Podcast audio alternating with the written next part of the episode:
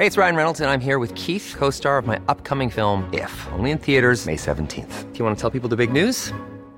All right, I'll do it. Sign up now and you'll get unlimited for $15 a month in six months of Paramount Plus Essential Plan on us. Mintmobile.com slash switch.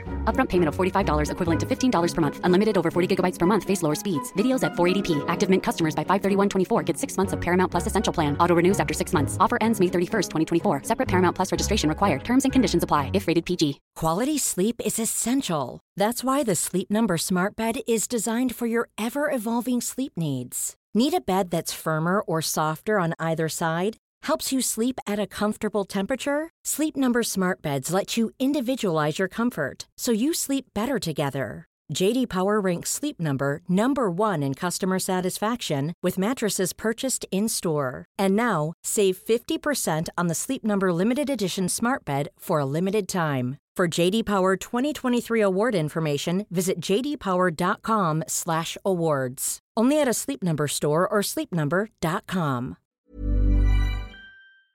Oavsett hur, hur, hur gammal man är, fråga dig själv, var det någonting som var lätt att göra för tio år sedan men som är svårt idag? Och om det där är svårt idag, då är det lätt att träna upp det för det var bara tio år sedan. Men om tio år, då kommer det vara 20 år sedan du gjorde det. Då blir det svårt. Och då finns en, eh, en risk för ohälsa av det. Idag är ju problemet att fler människor dör i fetmarelaterade sjukdomar än som dör av svält.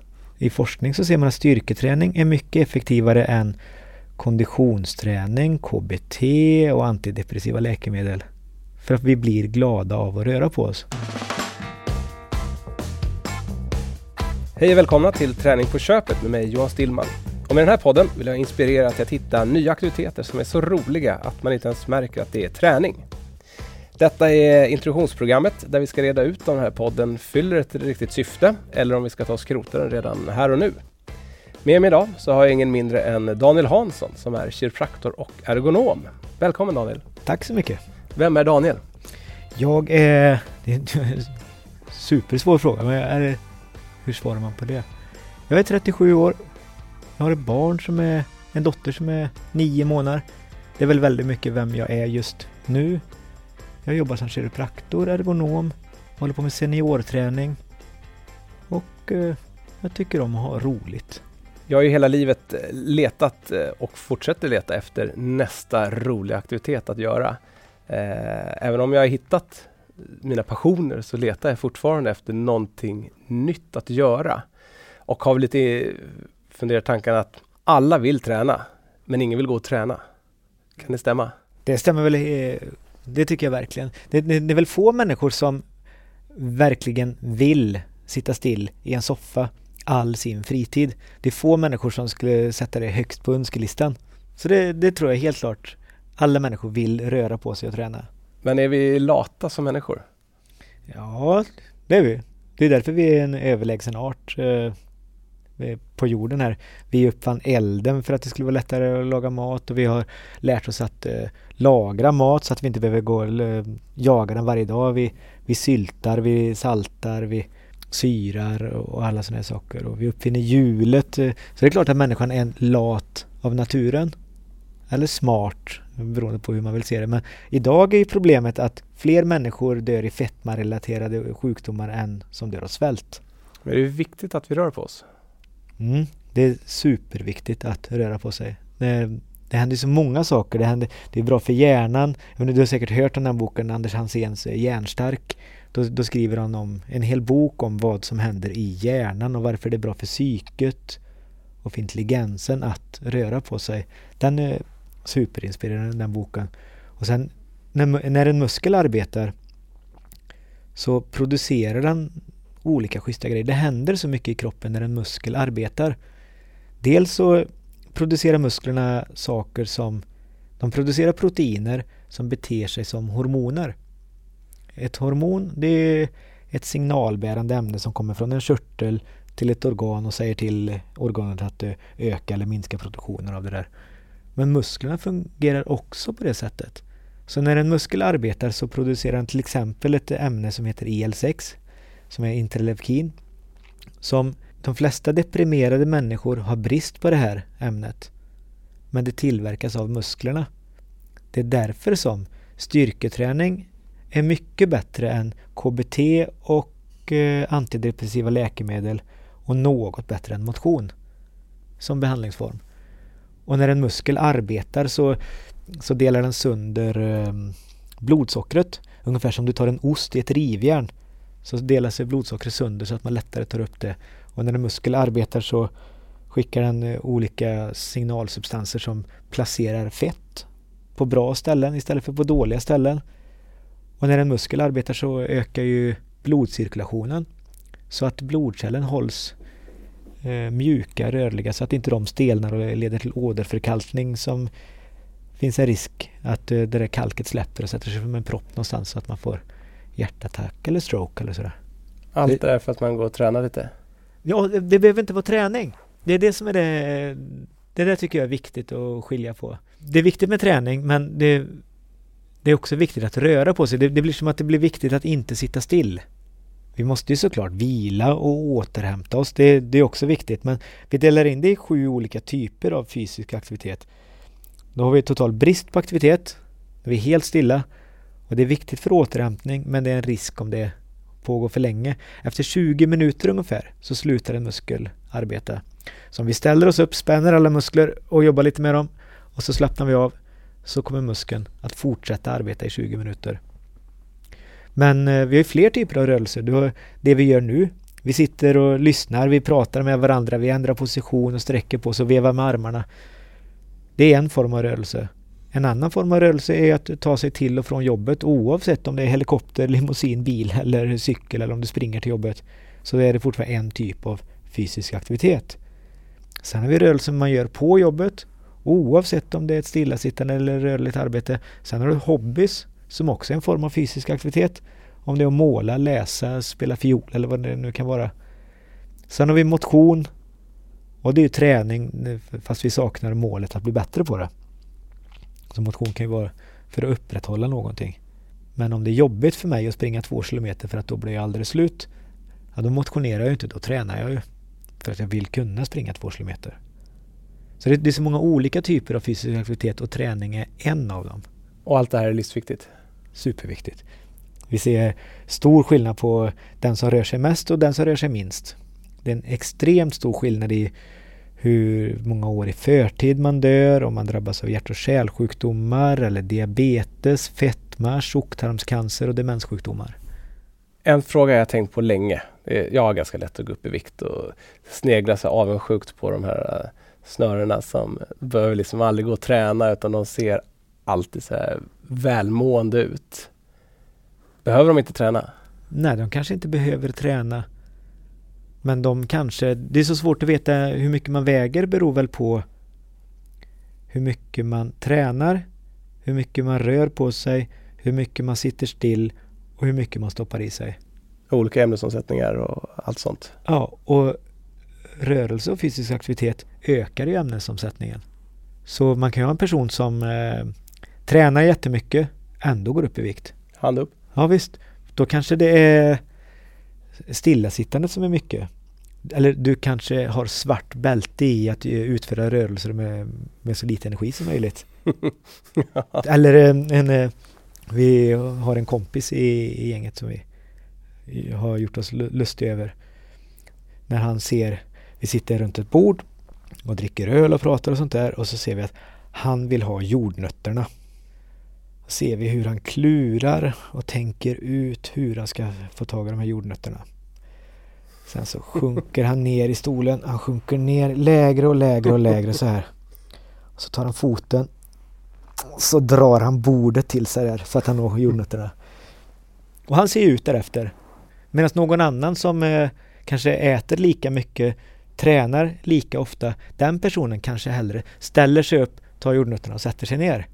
Det är en mm. otrolig skillnad i hur duktig man är på att, eh, att vara... spara energi vid rörelser.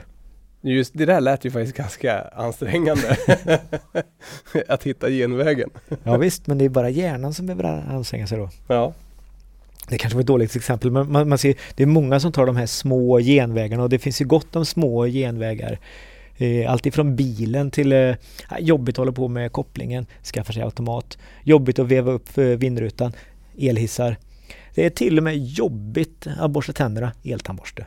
Det, det, det finns så många sådana små lösningar som också är fysisk aktivitet. Hur viktiga är de i vardagen? Jag tror de är superviktiga. Men det, det är svårt att få reda på exakt hur viktiga de är för då, då behöver man ju sätta människor i laboratoriemiljö. Där en får röra sig så och en får inte röra sig så. så.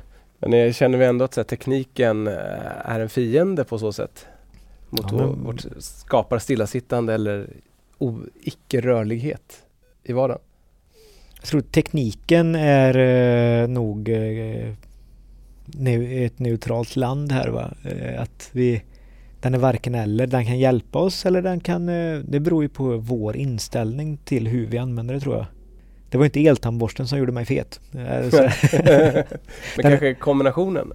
Eller att du blir lite stelare för att du inte varje morgon och kväll rör arm och bål. Ja, ja men möjligen att, eh, att jag letar sådana lösningar hela tiden för att slippa röra på mig för att det ska vara lättare. Då, då kanske det är en inställning hos mig. Jag vet inte. Jag läste om en forskning för länge sedan att ett tips för att gå ner i vikt är att ha små tallrikar när du äter och inte ställa maten på bordet.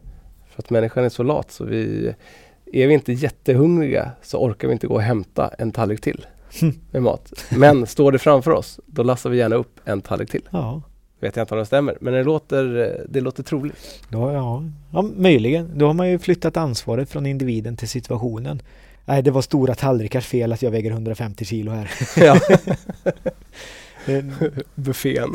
ja, precis. Det var, det var bufféns fel. Det var bufféskaparens fel. De, de har ju ändå flyttat Ja. någon slags ansvar där. Sen är det klart att människor kan bli feta av andra anledningar så att det blir ohälsosamt. Men sen är det inte bara det är inte fetma vi ska prata om utan det är hur vi faktiskt tränar och aktiverar oss. Ja, Den viktigaste anledningen till att vi ska träna. det är hälsan. Att må bra, inte att se snygg ut. Nej, det, det tycker inte jag är så viktigt. Nej, det är hälsofördelarna som är, som är det viktigaste med det. Jag har ju sen jag var liten så jag fick testa alla sporter eh, för mina föräldrar. Eh, jag gick på ja, hockey några år. Jag provade tennis en säsong, pingis, judo, alla bollsporter som finns. Eh, allt för att jag skulle göra, och det är jag nog kvar idag, jag vill göra något som är roligt. Kul. Eh, inte något som jag måste bli bäst på. Det är nog kört i det mesta ändå. men, men jag tycker om att röra på mig. Men jag tycker det är väldigt jobbigt att ta mig iväg för att träna. Det är så otroligt tråkigt att gå och träna. Jag har gymmat ganska mycket tidigare och jag tycker det, det är just gymma, jag tycker jag är botten. Samma jag håller med dig där. jag tror det är ganska många. Jag vet att det är många som älskar att gå på gymmet. Gå in i sin bubbla och köra järnet. Men det tar tid och jag tror alla har något sånt att det, en aktivitet som man tycker är väldigt tråkig. Men sen finns det också aktiviteter som är så sjukt roliga. Eh, och det är det lite jag vill med den här podden, att man ska få träffa folk som brinner för någonting, bli inspirerad så att man kanske testar det och till slut då hittar sin egen passion eh, som fungerar som träning utan att man bryr sig. Tror du att folk kan tycka att det är så viktigt att hitta sin passion och att man lägger en så stor del av sin person eller identitet i jag är en gymkille, jag är en dansare. Så att, så att det där valet vad man bestämmer sig för vem man ska vara blir så viktigt så att det kan bli ett hinder. Eh, Jag hoppas inte det. I skrivande stund så har jag två stora passioner. Jag kör mountainbike, det är ganska färsk. Jag tycker det är helt fantastisk. Eh, och måste göra ett program om det. Eh, för att jag är mer nyfiken på det. Men jag tycker det är extremt roligt. Jag är lite feg, jag är lite och så här. Jag gillar inte så mycket nerför när det går för fort. Däremot det, eh, det tekniska i mountainbikecyklingen, jag cyklar gärna uppför. Det låter kanske sjukt men att få läsa av stigen och liksom jobba över rötter och stenar och lite utför. Och det tycker jag är sjukt roligt. Och kan, säga, jag kan inte sluta prata om det med folk som cyklar mountainbike. Och ändå kan jag ingenting. Gud vad härligt. Jag har ganska nyligen lärt mig att jag borde ha med ett växelöra i väskan. efter en liten krasch. Eh, och min andra passion är att jag dansar bugg. Jag tränar bugg men jag går också ut och dansar. Eh, så ofta jag hinner. Det blir inte så mycket när man har barn och familj men, men att gå ut och dansa fyra timmar eh, mellan någonstans 10 och 20 000 steg. Jag går inte och tränar. Jag går ut och dansar. Gud vad roligt. Men då får jag extremt bra träning tycker jag. Ganska mångsidig utan att ha varit och tränat. Jag är ju dyblöt av svett och dricker bara vatten en kväll. Eh, och har bara varit, haft eh, roligt med vänner. Det, där låter ju, det låter logiskt och det låter sunt och, och sådär. Kan det vara att man med mountainbiken och sådär, du lär dig någonting nytt varje gång du gör det. Och med dansen så är det roligt varje gång. Tror de där... Ja, mountainbike tycker jag också är så att man, man kan ut och cykla i en och en halv timme och så stannar man och käkar en bulle och dricker lite kaffe och har trevligt. Och mountainbiken är ju det posit- eller en, en, positiv sak med det är ju att man cyklar i grupp men individuellt. Mm. Jag kan cykla på mitt sätt och i min hastighet och så väntar alla på varandra och det blir som intervallträning snarare. Jajamän. Jag köpte en slackline nu inför sommaren för att ha i trädgården. Så jag tänker att eh, finns det där så kanske jag använder det. Och fem minuter varje dag ger ju ändå lite träning. Jajamän. Eh, jag köpte ett par inlines för att kunna åka med ungarna. Och jag köpte en kickbike till, till ena barnet och då köpte jag även en till till andra barnet. För den kan jag, jag ha när vi i parken åker. Jag försöker i alla fall ha saker runt omkring mig så att det är lättillgängligt att aktivera mig. Mm. Eh, för det är det svåraste, att ta sig iväg. För mig i alla fall. Ja, ja. Eh, hitta tiden, ta mig till träningen. Så tänker jag i alla fall. Det låter väl vanligt eh, att det skulle vara så. Det tycker jag. Man träffar pa patienter och så har de ont i ryggen och så frågar man i förbifarten eh, Tränar du någonting? Då frågar jag ju för att om de redan tränar någonting då kanske man kan lägga till en övning eller något sånt där. Jag frågar inte för att stå där och luta mig över dem och Tränar du eller har du förtjänat det här ont i ryggen? Det är inte därför jag frågar då utan Men då kommer det ah, men jag, har, mm, jag har tränat eh, mycket förr. Eller nej, jag, jag är på väg, eh, ja men jag ja, det, det varit en liten svacka nu eller att det hela tiden kommer det här konstiga dåliga samvetet. Och det är synd och då blir det en tröskel att man ska ta sig iväg för att göra det. Ja, det är ju fel anledning. Ja. För att man borde och inte för att man vill. Det blir fel anledning och då kommer man aldrig associera det med något positivt. Och då är det väldigt svårt att få in en vana på det. Hur skulle du vilja ha det då?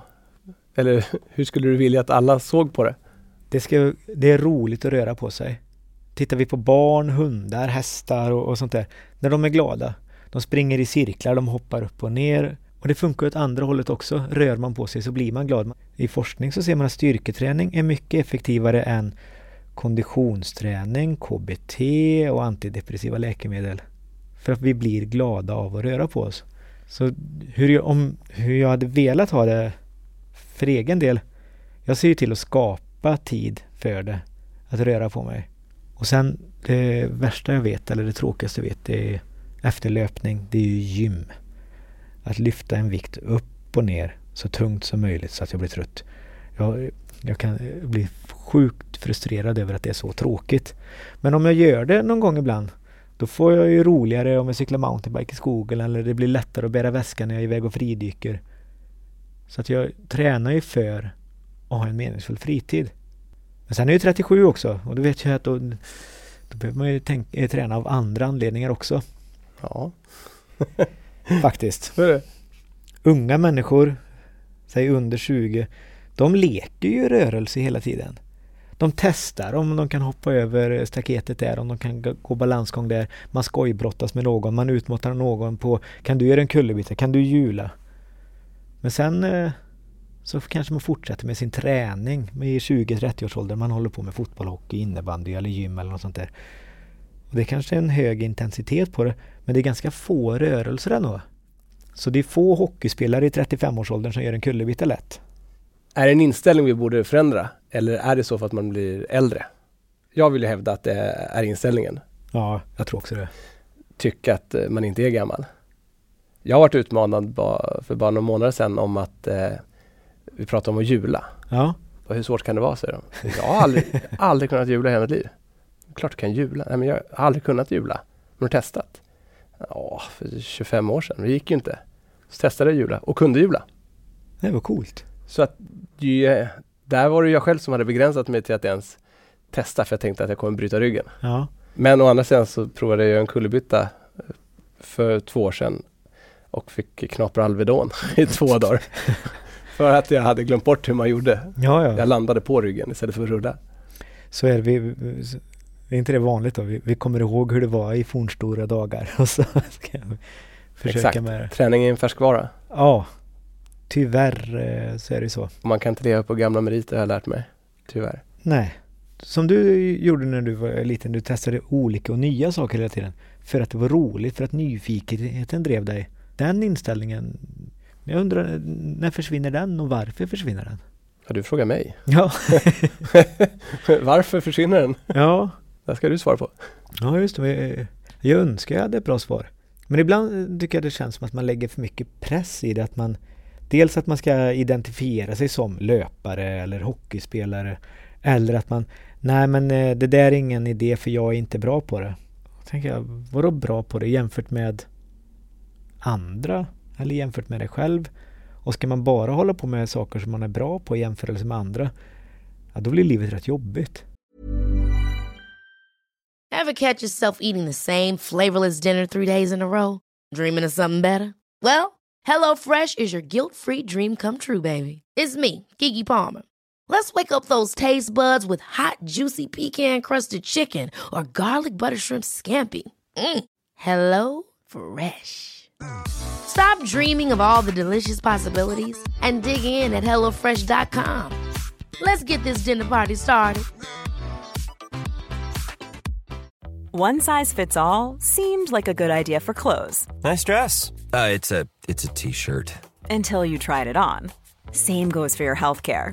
That's why United Healthcare offers a variety of flexible, budget friendly coverage for medical, vision, dental, and more. So, whether you're between jobs, coming off a parent's plan, or even missed open enrollment, you can find the plan that fits you best. Find out more about United Healthcare coverage at uh1.com. That's uh1.com.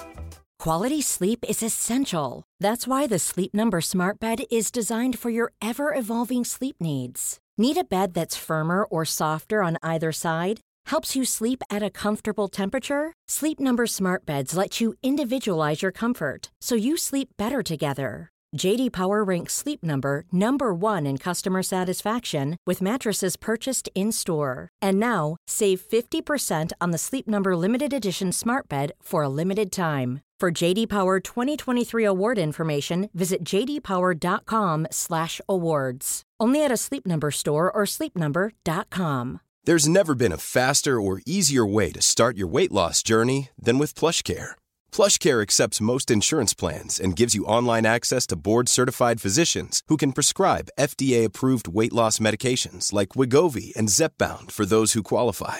Take charge of your health and speak with a board-certified physician about a weight loss plan that's right for you. Get started today at plushcare.com slash weight loss. That's plushcare.com slash weight loss. plushcare.com slash weight loss. Vad är det viktigaste då för att eh, lyckas med träningen för välmåendet? Är det för idrott eh, då är det ju att hålla sig skadefri. Ja. det, är, det är det bästa receptet för att nå sina mål med träning. Men annars så, det är väl bara att göra det och se tillbaka till man ska ju inte tänka på och hur jobbigt känns det innan jag ska iväg och träna. Den kan ju vara tung och det kan ju bli oöverstigligt. Men om man hela tiden frågar sig själv hur kändes det efteråt? Och var det roligt? Mm. Då kommer man ju till slut längta efter det. Då blir det som en as- eh, positiv association med det hela tiden. Den tror jag är viktig. Så att man går och längtar efter mountainbiken eller dansen eller fridykningen eller Nej, men det vore skönt att få träna ur sig lite grann så att jag får mindre ont i ryggen eller För där kommer vi också in, som du nämnde, hålla sig skadefri. Då handlar det väl om prehab, mm. ett fint ord jag lärt mig. Ja, visst. Eh, och även att eh, träna lagom, lyssna på kroppen. Det är någonting jag är dålig på. Mm. Eh, om jag väl går och tränar så vill jag gärna köra järnet. Ja, det. eh, effektivisera allting. det, nu, så, nu säger är det dumt? det är relativt ofarligt att träna egentligen. Det är klart att man kan ha otur och skada sig och sånt där. Men man ska ju anstränga sig varje gång. Annars är det ju inte träning. Annars är det ju motion. Du kan inte springa, springa milen tre gånger i veckan på samma tid och kalla det träning. Då tränar du inte löpning för du kan det redan. Ja, jag måste Du utveckla motionerar. Om du tränar löpning, ja, då ska du försöka bli snabbare eller orka springa längre. Där tycker jag att, att vi ibland eh, behöver dela upp eh, begreppen. Man pratar om stillasittande kontra träning. Men träning det är bara, det är bara en form av fysisk aktivitet. Om vi har total brist på aktivitet, då vet vi att ja, det är farligt. Man blir fet och orörlig, dör i förtid och deprimerad. Han har varit jag deprimerad och hör... Ja, jag ber om ursäkt. Vi sitter stilla här. Vi, kan, vi, vi kanske skulle haft en gående podd här istället. Ja. Det hade varit fint. Men det är en form av rörelse, total brist på den. Sen eh, det vi gör nu, vi sitter, vi ändrar ställning, vi sträcker på oss. Det är de här små omedvetna rörelserna som kallas, eh, som ingår i de här NEPA. Non-exercise physical activity. Det vill säga den rörelsen som inte är träning. Sen har vi rörelser när vi tar oss till och från jobbet. Vi har den rörelsen vi gör på jobbet. Oavsett om det är stillasittande eller rörligt jobb så är det fortfarande en form av aktivitet. Sen har vi hobbys. Om det är att sitta och skriva musik på datorn eller om det är att baka kaka, spela fiol eller vad man nu har för hobby så är det ändå en form av rörelse. Sen har vi motion. Det vill säga simma, cykla, jogga. Sen den sjunde formen där, det blir ju träning. När vi utsätter oss för någonting vi inte kan med målet att kunna det. Ingenting annat är träning. Om vi inte liksom har ett mål att bli bättre på det. Men man ska inte vara missnöjd med sig själv för att man inte tränar någonting hela tiden. Det kan vara tråkigt såklart. Men det behöver inte betyda att man riskerar att dö i förtid bara för att man inte tränar. Men om man gör någonting, inte utvecklas på det, så är det också, då kallar du det för motion. Är motion dåligt då i den bemärkelsen för att vi inte utvecklas? Eller räcker det för att ändå hålla en ganska bra nivå på livet? Det är en supersvår fråga. Men motion är inte träning. Och motion är ju bra för hjärta och själ, för humöret och för att hålla vikten. Eller för att bibehålla din fysiska förmåga. Men det gäller ju bara om det där med att bibehålla sin fysiska förmåga när man blir äldre, säga äldre än 18 eller vad det nu blir, efter 18, efter 25 någonstans, så går det stadigt neråt om man inte gör något åt det. Men om, om du ser framför dig två staplar. En stapel det är hur mycket kroppen tål innan den går sönder. Det kan vara innan en muskelbristning, innan ett diskbrock eller oavsett så kroppen utsätts för en viss, viss mängd kraft, sen går den sönder. I den andra stapeln så har du den påfrestningen och stressen som du utsätts för. Om du bara motionerar och arbetar, om det du gör på jobbet är det tyngsta du gör och sen håller på med motion, då kommer de här två staplarna vara exakt lika stora. Om det inte är så att du, du har en tuff arbetsvecka eller att du blir jagad av en björn, då, då är stressen högre än vad kroppen håller för. Eller om du får influensa på hösten och ligger nedbäddad i två veckor, då sjunker ju tåligheten. För kroppen är ju bara, vi kunde ju inte leva på gamla meriter. Och sen när du är frisk igen, då kommer du ha en stapel som är högre. Det vill säga stressen, påfrestningen. Och hur mycket kroppen tål kommer vara lägre. Så vi behöver ju träna för att ha marginaler. Det var ett väldigt långt svar på din fråga om, om motion är dåligt, men det, det är det ju inte. Nej. Bättre än ingenting. Ja, o ja. Vad är den optimala träningen då? Dalai Lama-svar på det, men det är den som är rolig, den som inspirerar eller eh, den bondförnuftiga, den som blir av. Ja, det är väl det jag kan hålla med om. Att, eh, och min idé med podden, att vi ska hitta något som är roligt så att det faktiskt blir av. Så att man går och gör det. Jag tycker det är toppen. Och framförallt så eh, jag blir inspirerad när du, pratar, när, när du pratar om det. Det är så ofta vi ska tävla i allting och sådär. Men det där med att röra sig för att det är roligt. Att eh, fysisk aktivitet som ett sätt att umgås. Ibland så kan det kännas som att det försvinner. Vi umgås, ja vi sitter ner och dricker öl eller äter mat. Men att umgås genom fysisk aktivitet och träning och olika saker, även om man inte är duktig på det. Det är ju roligt. Det är ju otroligt roligt. Varför gör vi inte det mer? ja, det är inte speciellt dyrt heller. Det, det är inte Tvärtom. många idrotter som, är, som kostar mycket pengar. Att uh, gå ut och käka och ta några öl eller bjuda hem på middag och några öl eller glas vin. Ja. kostar ju otroligt mycket och du sitter bara där och så mår du dåligt dagen efter. och då, dagen efter söndagen går du definitivt inte och tränar. Nej men precis. Och det, att testa på olika träningsformer och sånt där. Det är ju nästan alltid gratis. Ja. Hej, kan jag få komma bort till er klubb och testa? Hej, kan vi få testa det där? Det där brukar ju aldrig kosta några pengar och det är roligt. Ja, och socialt. Ja, Det är väldigt mycket utbyte. det är en win-win-win på det, på det där. Precis. Och det är ju samma sak som att en eh, skatare går inte och tränar. Jag har aldrig hört en, någon som åker skateboard som går och tränar. Nej, nej. Man går till parken och Och skatar. hänger och skater. Ja. Och hur mycket bränner man inte på det? Eller någon som surfar eller eh, dansar eller eh, ja, cyklar, då går man ut och tränar kanske. Ja, Men eh, det finns ju väldigt många aktiviteter och sporter som där man benämningen träning finns inte ens. Och de är extremt vältränade. ja. Men det är inte så vanligt att tävla i de idrotterna heller va? Kanske det som är grejen. Det är inte så ofta man hör någon som, ja men jag tävlar i skateboard. Nej, Det, såklart att det finns eh, tävlingar i skateboard men jag håller med, det är inte många som pratar om, om det så. Det är snarare en livsstil. Ja, och samma med dans. Inte en gång sa du att ja, men jag tävlar i dans. Även om du ibland kanske har ställt upp i någon danstävling så är det inte det som är grejen med det. Nej, nej nu tävlar jag lite grann i dans Ja, ja. på, på min nivå.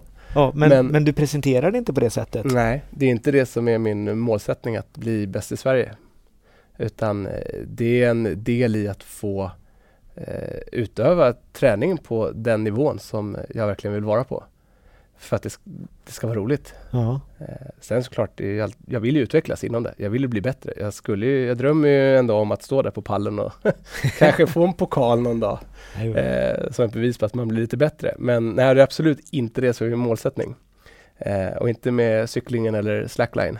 Jag är ju glad om jag kan stå på, på linan i 30 sekunder. ja, men det är roligt och, och dessutom så behåller du din lägsta nivå på fysisk aktivitet. Precis. Så att du märker. För det tycker jag ofta Gamla människor, då är man 85 år gammal, då 50% av dem ramlar varje år. Mm. Det är ganska mycket. Ja, det är ju rätt mycket. Och det, det dör väldigt många fler i fallolyckor än det gör i trafiken. Så de här fallolyckorna för 85-plussare, det är en stor, det är en stor grej, stor samhällskostnad och sådär. Men det är få 75-80-åringar som testar om de kan lägga sig på golvet och ta sig upp igen. Nej, det har jag aldrig hört någon göra. Nej, och det är, eh, det är få 70-plussare som... Eh, nej, nu ska jag inte överdriva, men det är många 70-plussare som inte når sina fötter på något sätt. Så att de kan tvätta sig mellan tårna eller klippa naglarna. Tar de fotvård istället. Men det där kommer ju inte över en natt. Nej. Det kan jag bli lite frustrerad på att någon gång var det tungt att resa sig från golvet. Ja, men då undviker man det. Man använder stolar istället. Ja, någon gång var det jobbigt att knyta skorna. Det hände ju oss i vår ålder här mellan 30 och 40. Vi har jämnåriga kompisar som ställer en pall i hallen. Mm. Och gärna det här lilla Stånkandet. varje gång man ska resa sig ur bilen eller ur en fåtölj. så, så, så borde man göra när man kommer hem till kompisar och ser att de har skaffat sig det där halvmeter långa skohornet. Ja. Nu har jag ett både hemma och på jobbet. det är ju skönt. Ja, det är ett steg i fel riktning där. Det, det börjar där. Okej, men eh, ge mig bara några så här roliga, bra exempel på vad man kan plocka bort i livet för att eh, må bättre. Skohornet är en eh, bra grej. Ja. Ja, decimeter långt bara. Då måste man böja sig ner till exempel. ja precis. Eller knyt upp och knyt skorna. Ja, det är också en, ett bra tips. Ja, För det har du också slutat med någon gång. Sen eh, andra fenomen eh, som jag eh, roar mig åt när andra gör. När man ser unga friska människor under 70-60 år. Så de, de kan leta parkeringsplats runt entrén till eh, en mataffär i 4-5 minuter och vänta på att en bil åker därifrån. Istället för att ställa sig 200 meter bort och gå den sträckan på två minuter. ja exakt. Sånt där är fasci- det fascinerar mig. eh. Hoppa av en busshållplats för tidigt. Ja, Är vardagsmotionen viktigt? oh, ja, den är superviktig. Hur viktig på en skala då? Och jag vågar inte svara på. Jag har ju fått så via, via träningsklocka att jag måste stå en gång i timmen, Ja, minst en minut. Och jag måste genomföra minst 30 minuter vardagsmotion hmm. per dag. Vad tror du om det? Jag hade velat eh, vända på hela den. Jag hade velat ha en klocka eller telefon som mäter procent av tiden då jag är still. Ja. För det är viktigare att minska stillasittandet än träningen och motionen. Mm, Eftersom det var så många olika rörelser däremellan. just det. Så det hade jag velat ha på en, en klocka eller en app eller någonting som Ja, men ge ett exempel då, till exempel en vanlig dag för någon som sitter på kontoret mycket. på vardagsrörelser. Ja, och på vad beteendet som man borde förändra. Det är att eh, resa sig, sträcka på sig. Eh, ibland så eh, säger man till folk, men du är så dampig, du sitter där och trummar och sträcker på dig och rör dig. Kan du inte sitta still? Ja, det är vi som borde lära oss av dem istället. Ja, det är så. Bra tänkt. Jag är sak- en eh, bekant som sitter och skakar hela tiden med benet. Ja, det är underbart. Otroligt irriterande. Ni borde sitta och skaka tillsammans. Hålla takten. Precis. Eller när vi ser barn till exempel hur, hur de använder en iPad. De går, de står, de ligger på mage, de ligger på rygg, de sätter sig på knä på golvet och har iPaden i soffan. De varierar det så mycket som möjligt och sen säger vi till dem att sitt ner, sitt rak i ryggen, 90 grader vinkel i fotled, 90 grader i höft och knäled. Det är kanske vi som borde lära oss av dem istället. Och hela tiden sitta lite annorlunda och röra på oss och ja, inte vara stillasittande, Ja. Och så, och så inför vi fler och fler lösningar på att komma undan rörelse. En annan Ja. rolig grej med på kontor särskilt. Ja, då har man fattat här. Och att sitta still för mycket, det är farligt.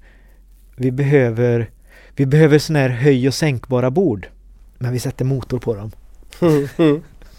Det är bättre med de här. Det är lite billigare med de med vev. Ja, det hade varit fantastiskt. Det är, liksom, det, det, är så konstigt att ta bort vi, sitter, eh, vi måste ha höj och sänkbara bord för att vi sitter still för mycket. Men det ska vara motor till det.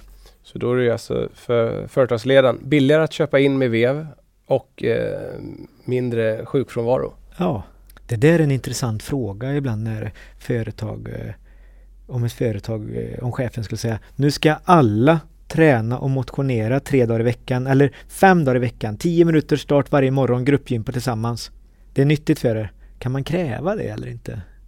Å ena sidan har man individens frihet, å andra sidan så har man ju eh, arbetsgivaransvar när det kommer till arbetsmiljö och hälsa. Att arbetsplatsen ska vara gynnsam. Men det är ju bättre än eh, att inte göra någonting. Såklart. Men eh, aktivitetsbaserade kontor borde ju snarare vara att det finns aktiviteter att göra för att röra på sig än att man har massa olika skrivbord att sitta på. Ja. Vid. Där tycker jag det är kul att se. Det är, det är väldigt modernt med sådana här aktivitetsbaserade kontor. Och eh, när man ser en eh, lekfull nyfikenhet kring det som inspirerar till rörelse. Det tycker jag är superkul att se. Är det dumt att träna jättemycket olika saker där man liksom aldrig blir riktigt bra på någonting? Eller är det bättre att fokusera på några grejer som man liksom kan utveckla? Du menar för hälsan i allmänhet? Ja, Och då är variationen bäst. varför då? För det, det går inte, även, säg crossfit till exempel, det är en träningsform som eh, där du ska vara duktig på allting. Men inte ens där är det möjligt att vara duktig på allting. Om man i en crossfit-gren helt plötsligt skulle få tävla i simning. Då skulle kanske många crossfittare få en chock. För att det har de inte tränat. Just det har de inte tränat på. För crossfit det, det, det går ut på att du ska vara duktig på allt. Förutom simning. Ja, för det kanske inte fanns den möjligheten på den crossfit-boxen där. Så helt klart bättre att träna många olika saker. Det kan vara frustrerande ibland när, när jag tränar gamla människor och så eh, då är vi på ett gym och det finns mängder med olika grejer. Då blir de så besvikna på Idag körde vi balansträning. Nej men det där gick ju så bra. Jag kunde ju sitta på en pilatesboll för två månader sedan. Men det går ju snabbare för honom eller henne att träna upp det igen. Än om man bara hade kört vikter. För då hade man inte tränat balans. Så helt klart variationen. Variationen, mångsidigheten i träningen. Ja, Och det är inget fel att eh, göra något, sluta med det, hitta något nytt. Ja, det kommer alltid vara en, en vilja och en önskan som gjorde att du slutade med någonting. Men slutar du att vilja någonting överhuvudtaget, då har man ju problem. Då är man ju deprimerad eller nedstämd eller har ont någonstans om man inte vill göra någonting någonsin. Och då är det en, det är en riskfaktor. Kan träning bli en sjukdom? Ja, det kan det väl bli om, man, om, om ditt självförtroende står och faller med att du kan träna. Eller att du är vältränad. Snabb eller smal eller stor. Ja, då, då ses det som en sjukdom. Som ortorexi till exempel när man ska försöka bli större och större. Eller Mortorexi? ortorexi. Ortorexi? ja visst. Ja. Det, det är som motsatsen till anorexi. Som ibland också kan ses som en träningssjukdom. Eller, men det, det är få eh, beroendekliniker eller andra kliniker som behandlar hockeyberoende till exempel. Nej, jag har inte hört om. Den är Nej. jättestor. Så särskilt farligt är det väl inte att träna för mycket på det sättet för, för psyket. Men Nej, för psyket pratar vi nu. Men för det fysiska då? ja, ja. Och träna för mycket? Mm. Ja, det finns risker. Vad är största riskerna då? De värsta riskerna? Jag vet inte vilka som är värst eh, risker. Men om man, eh, om man säger att man tränar för mycket fotboll och så finns det skador. Det är ju väldigt vanligt med skador i fotboll. Som gör- att meniskerna kanske ryker och så får man artros eh, 30 år senare. Och då får man skaffa sig knäartroser eh, eller knäproteser istället. Eller eh, de här långdistanslöparna, de som tränar för mycket långdistanslöpning. De dör 10 år i förtid. Alltså, jag kommer inte ihåg varför. Om det är förstorat hjärta eller om de eh, slår sönder eller om kroppen bara blir sliten. Men löptränar man för mycket dör man i förtid. Men då är det en gräns. Vad är för mycket? ja, det där får bli individuellt och det är För väldigt svårt att veta. Löptränar du lagom så lever du längre. Exakt. Men då är det ju personligt hela tiden vad som är lagom. Ja. Att man hela tiden måste känna av det själv. Och då kommer vi tillbaka till den där variationen igen. Det var väl den som var viktig. Precis. Ja, för kör du bara löpning, långdistanslöpning, Ja. bara. Då får du inte alla muskler aktiverade kanske. Nej. Är inte positivt aktiverade i alla fall. Och då är det, det en risk. Ska man hela tiden, om man, om man satsar på jag ska bli superduktig på det här. Borde man hitta motsatta aktiviteten också för att liksom träna de musklerna också. Säg att du springer långdistans, det är din grej. Ja. Du är ultralöpare. Att då hitta en motsatt träning för att kompensera. Säg att du tränar mycket ben eftersom eh, det går ut på att sätta ena foten framför den andra så fort som möjligt. Ja, och vad är skadorna i det? Eh, överbelastningsskador i, av stötar som kommer av knä, höft, fötter, stressfrakturer. Och hur, hit, hur eh, motverkar man dem då? Vad tränar man för att de ska må bra så att du kan springa långt? Man springer kortare. Också. Ja, visst. Och varierar och tränar styrka och, och sådana saker. Så då ligger det någonting i att om man ska bli bra och göra någonting väldigt, väldigt mycket som kanske är en ganska enformig träning så bör man komplettera det med en annan träning för att stärka det som slits. Jajamän. Och då behöver man ju antingen kunna väldigt mycket eller ha tillgång till en väldigt bra tränare. De som håller på med sån här eh, Ninja Warrior och eh, Obstacle Course Racing och Ja, det verkar ju inspirerande. Det Ja. måste jag göra ett program om. Det där är ju superroligt och allsidigt och sådär. Men de som tränar elit i det, de kan ju inte bara hålla på och träna det där för då blir de ju för slitna. Men de behöver fortfarande träna konditionen. Så det är många av dem som tränar landsvägscykel till exempel. För då hålls konditionen uppe men de sliter inte på muskler och leder. Så det är ett sätt som de gör det på. Och när man trä- tränar någonting professionellt, säg att, man, säg att du är elitlöpare på 10 km löpning. Det är väldigt sällan du springer 10 km förutom när du tävlar. Oftare springer du kortare, springer intervaller, du kör styrketräning eller backe för att bli bättre på, på din idrott. Vad tycker du om alla elfordon som kommer nu? Förutom elbilen. Suveränt, det är toppen. Helt underbart. Gamla människor som inte orkar cykla till exempel.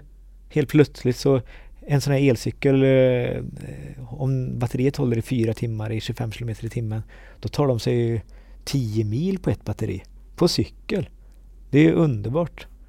Jag trodde du skulle säga tvärtom. Att vi blir förslappade med att istället för att promenera så tar en 30-åring sin eh, elsparkcykel. Ja, eh, Och handlar. Eller Ja, men, eh, ja, istället för en vanlig cykel så tar man elcykeln för att man inte orkar trampa så mycket. ja, men det är fortfarande att du rör dig, du håller balansen, du, man måste ju jobba med lite bål och sånt där på en elsparkcykel. Tills du tröttnar på den. Just det. Och då blir det något annat. Då blir det en hoverboard eller då kanske det blir en elcykel istället och det kommer fortfarande vara rörelse. Hoverboard har jag inte testat. Jag bara tänker att fan vad lata de är. och sen tänker jag efter att jag hade nog inte hållit balansen. Så de måste få en sjukt bra core-träning på den där. Ja visst, det, det är ju eh, fotledsstabilitet och bålstabilitet och så. Och sen så vet man ju inte vad den där människan på hoverboarden eller elcykeln kom ifrån. Om den personen kom från att sitta i bil, då är det Precis. en positiv grej. Ja, det är lätt att döma folk. Det ska vi inte göra. Nej, men det är lätt. Mm, det är det. Så eh, alla sådana här elgrejer och sånt där, eh, jag tror det är superbra. Det inspirerar ju till att folk tar sig utomhus. Ja, precis. Bara det. Ja. Så om man ska sammanfatta. Jag blev inspirerad av att du eh, testade på massa olika saker som ung. Och så tänker jag på mig själv, jag ser mig själv som fysiskt aktiv och jag cyklar också en del mountainbike, håller på med fridykning och träning ibland. Men det är ganska få saker. Men när du pratar om hur du gjorde som liten och testade på där och där. Man kanske skulle skaffa sig ett par inlines och ett par skridskor och ett par gåstavar och slackline. Så mig har det ju inspirerat. Och jag trodde, jag, jag trodde att jag redan var frälst där, men det går ju alltid att göra fler och roligare saker. Exakt. Jag har ju i och för sig drivs väldigt mycket av testandet. Ja. Eh, prova någonting nytt som inte är alltför farligt. Basejump har jag inte provat än. och vi ska ju prata fridykning i ett annat program du och jag. Det ser jag fram emot. Om du vill ge ett tips till lyssnaren för att inspirera till ett mer aktivt liv, vad skulle det vara? Oavsett hur, hur, hur gammal man är, så fråga dig själv, var det någonting som var lätt att göra för tio år sedan men som är svårt idag? Så för en 30-åring, då kanske det är kullerbyttan det. För en 50-åring, då kanske det är att uh, stå på ett ben och ta tag i foten. Och för en 70-åring, då kanske det för tio år sedan var lätt att lägga sig på rygg och resa sig upp igen. Och om det där är svårt idag, då är det lätt att träna upp det för det var bara 10 år sedan. Men om 10 år, då kommer det vara 20 år sedan du gjorde det. Då blir det svårt. Och då finns en, en risk för ohälsa av det. Får man ge så generella tips? Ja, det är klart man får. Ja. Det är öppet samtal här. Tack Daniel för att du delar med dig. Jag heter Johan Stillman och det här är Träning på köpet som är producerat av TTV Media.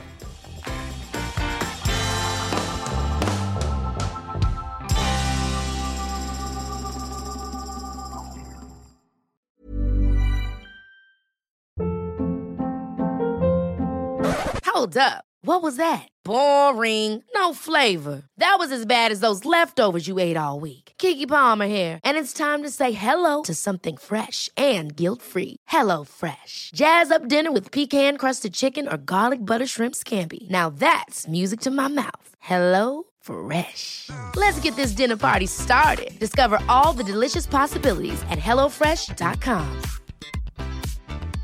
Hey, it's Paige DeSorbo from Giggly Squad. High quality fashion without the price tag. Say hello to Quince. I'm snagging high-end essentials like cozy cashmere sweaters, sleek leather jackets, fine jewelry, and so much more. With Quince being 50 to 80% less than similar brands. And they partner with factories that prioritize safe, ethical, and responsible manufacturing. I love that. Luxury quality within reach. Go to quince.com slash style to get free shipping and 365 day returns on your next order. Quince.com slash style.